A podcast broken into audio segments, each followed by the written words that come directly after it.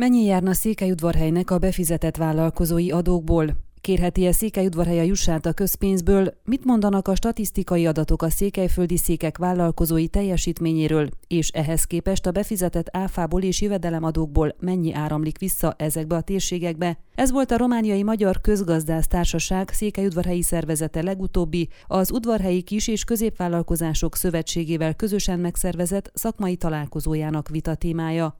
Azt kívánták megvizsgálni, igaz-e az, hogy Székelyudvarhely a legerősebb gazdasági központja Hargita megyének, és a befizetett adókhoz képest aránytalanul kevés pénzt kap vissza a város. A vitát pedig abba az irányba szeretnék elvinni, hogy a közigazgatás képviselői mit tudnak tenni annak érdekében, hogy a város által befizetett többlet adókból elinduljanak helyi fejlesztések, vezette fel vita indító előadását Geréb László egyetemi docens, az RMKT Székelyudvarhelyi szervezetének elnöke. Előadásában udvarhelyszék, csíkszék, gyergyószék, sepsiszék, kézdiszék, illetve a székek központjait képező városok gazdasági teljesítményét vetette össze. Három mutató a magánvállalkozásoknál dolgozók száma, a magánvállalkozások forgalma, magánvállalkozások nyeressége alapján végezte el az összehasonlítást, amelyből kiderült a székek között udvarhelyszék, illetve a városok közt székelyudvarhely magabiztosan vezet mindhárom mutató esetében, arányokban és abszolút számokban egyaránt. Egyetlen vizsgált érték a magánvállalkozásoknál dolgozók száma esetében szorul Sepsiszentgyörgy után a második helyre Székelyudvarhely, ám a megvalósított vállalkozó forgalomban, illetve nyerességben is megelőzi a Kovásznai megye központot. Az ÁFA jövedelemadó és profitadó befizetésekről nincsenek elérhető adatok városokra lebontva, ezért az országos átlaghoz viszonyítva végeztek egy számítást az RMKT szakemberei, és arra a megállapításra jutottak, hogy a befizetésekhez képest jóval kevesebb pénz áramlik vissza a városba, áfa visszaosztásból 44,7 millió lej helyett 6,5 millió, jövedelemadóból pedig 34 millió helyett 25, ismertette számításaik eredményét Geréb László. Egy térség fejlődése, ereje nem csak a régió gazdaságának a teljesítményétől, hanem a lakosság egészségi állapotától, iskolázottságától, nyitottságától is függ. Ezt fejtegette a második vita indító előadásában Szilágyi István, a Székelyudvarhelyi Városháza gazdasági igazgatója. Statisztikai adatok alapján rámutatott, Székelyföldön magas az öngyilkosság iráta. Az elhalálozási okok között messze a szív-érrendszeri megbetegedések a leggyakoribbak, a csecsemő halandóság mutatói sem jók, és az országos rangsorban az iskolák sem szerepelnek jó helyen a vizsgaeredmények tekintetében esetében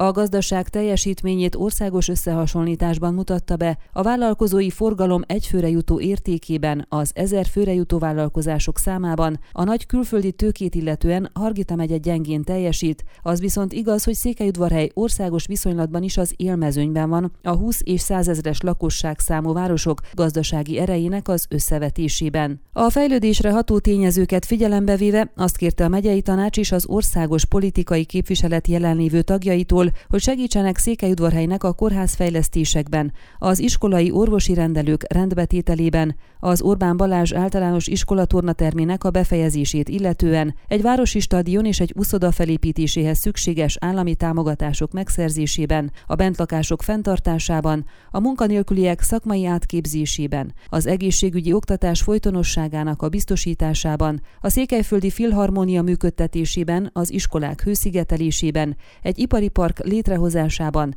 illetve a gépkocsik helyben történő beíratásának az elősegítésében. Szilágyi István számításai szerint mintegy 3 millió lej illetné meg a várost a helyi személyi jövedelemadó befizetések visszaosztásából, a megyei tanácshoz befolyó összegből, valamint a 12 tonnánál súlyosabb járművek utáni adóból, ezért javaslatot tett arra, hogy a felsorolt projektekre ilyen mértékű támogatást fordítson a megyei tanács évente. Függetlenül attól, hogy milyen politikai szervezetektől jövünk, az állampolgárok, a város, udvarhelyszék lakói szenvedhetik meg a különböző politikai civakodások következményét, fogalmazott Antal Lóránt RMDS-es szenátor, aki Bukarestből kapcsolódott be a találkozó témájába, a kommunikáció fontosságát hangsúlyozva és megjegyezve, hogy a stadion kérdéséről már egyeztetett az országos beruházási ügynökségnél. Minden év amellett szól, hogy Székelyudvarhelyen kellett volna megnyitni a gépjármű bejegyzési hivatal kihelyezett irodáját, ami egy szubjektív döntés eredményeképpen mégis Maroshévízre került. Azonban még a nyár előtt meg fogják oldani, hogy a bejegyzésre Székelyudvarhelyen is legyen lehetőség, mondta Antal Lóránt. A szenátor a villamos hálózatok modernizálását, illetve a gázhálózatok kiépítését illetően ígért konkrét segítséget a városnak és udvarhelyszéknek, ugyanakkor fontos célkitűzéseként említette meg a terelő utak kiépítését is. Nem célra vezető apró dolgokba belekapaszkodni és azokat felnagyítani. Székelyudvarhely számára nem az a néhány százezer lej a megoldás, amikről szó volt, Székelyudvarhely számára a millió eurók jelentik a megoldást. Reagált a gazdasági igazgató által felvázolt számításra Borboly Csaba, a megyei tanácselnöke. E tekintetben van még tennivaló, ugyanis a város megyei viszonylatban az 51. helyen áll a 67-ből az egylakosra számolt EU-s pénzek lehívásában folytatta. Meglátása szerint azon kellene közösen dolgozzanak, hogy legyenek a vállalkozásoknak szakemberei, piaca és a cégeket ösztönző beruházások. Itt több 10 millió euróról kellene beszéljünk, amit együtt hozunk be, mondta, megjegyezve a 3B Bukarest, Budapest és Brüsszel jelentette lehetőségek egyelőre nincsenek megfelelően kihasználva.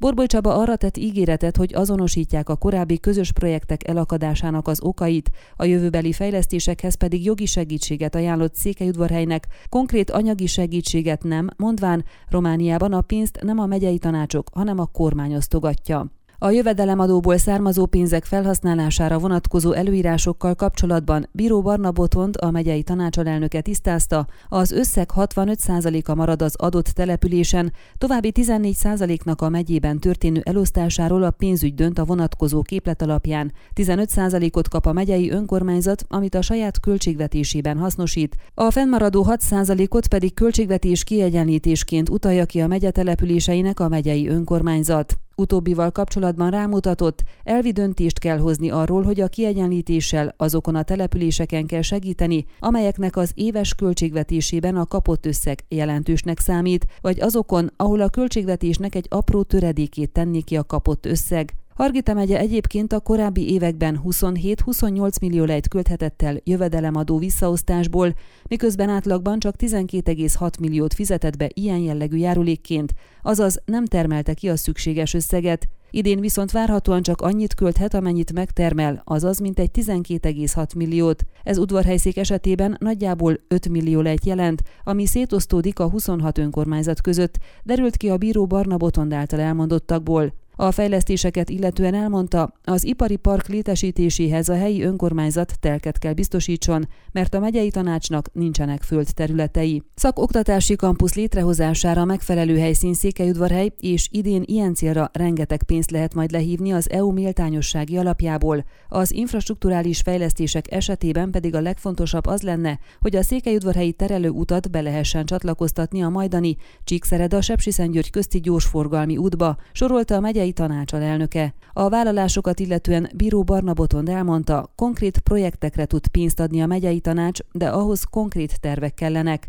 Pálfi Kinga, Székelyudvarhely alpolgármestere az együttműködést illetően a kommunikáció fontosságát hangsúlyozta, kitérve arra, hogy ebben mindig volt egy szakadás, valahol a Hargitán elakadtak az információk, aminek mindig megvolt az oka. Javaslatot tett egy hatékony kommunikációs csatorna kiépítésére, a közös pontok kijelölésére, amelyekben majd együtt tudnak dolgozni, és a havi rendszerességű egyeztetések megszervezésére. Valós az a felvetés, mondta, hogy eddig kevés volt az EU-s forrásokból lehívott pénz Székelyudvarhelyen, de a városvezetés az elmúlt négy évben igyekezett ezen javítani, az új ciklusban pedig a sikeresen megpályázott összegek felelős elköltése jelenti majd a nagy feladatot. Ennek alapfeltétele az önrészhez szükséges összegek kitermelése, és itt jöhet jól a megyei tanács segítsége.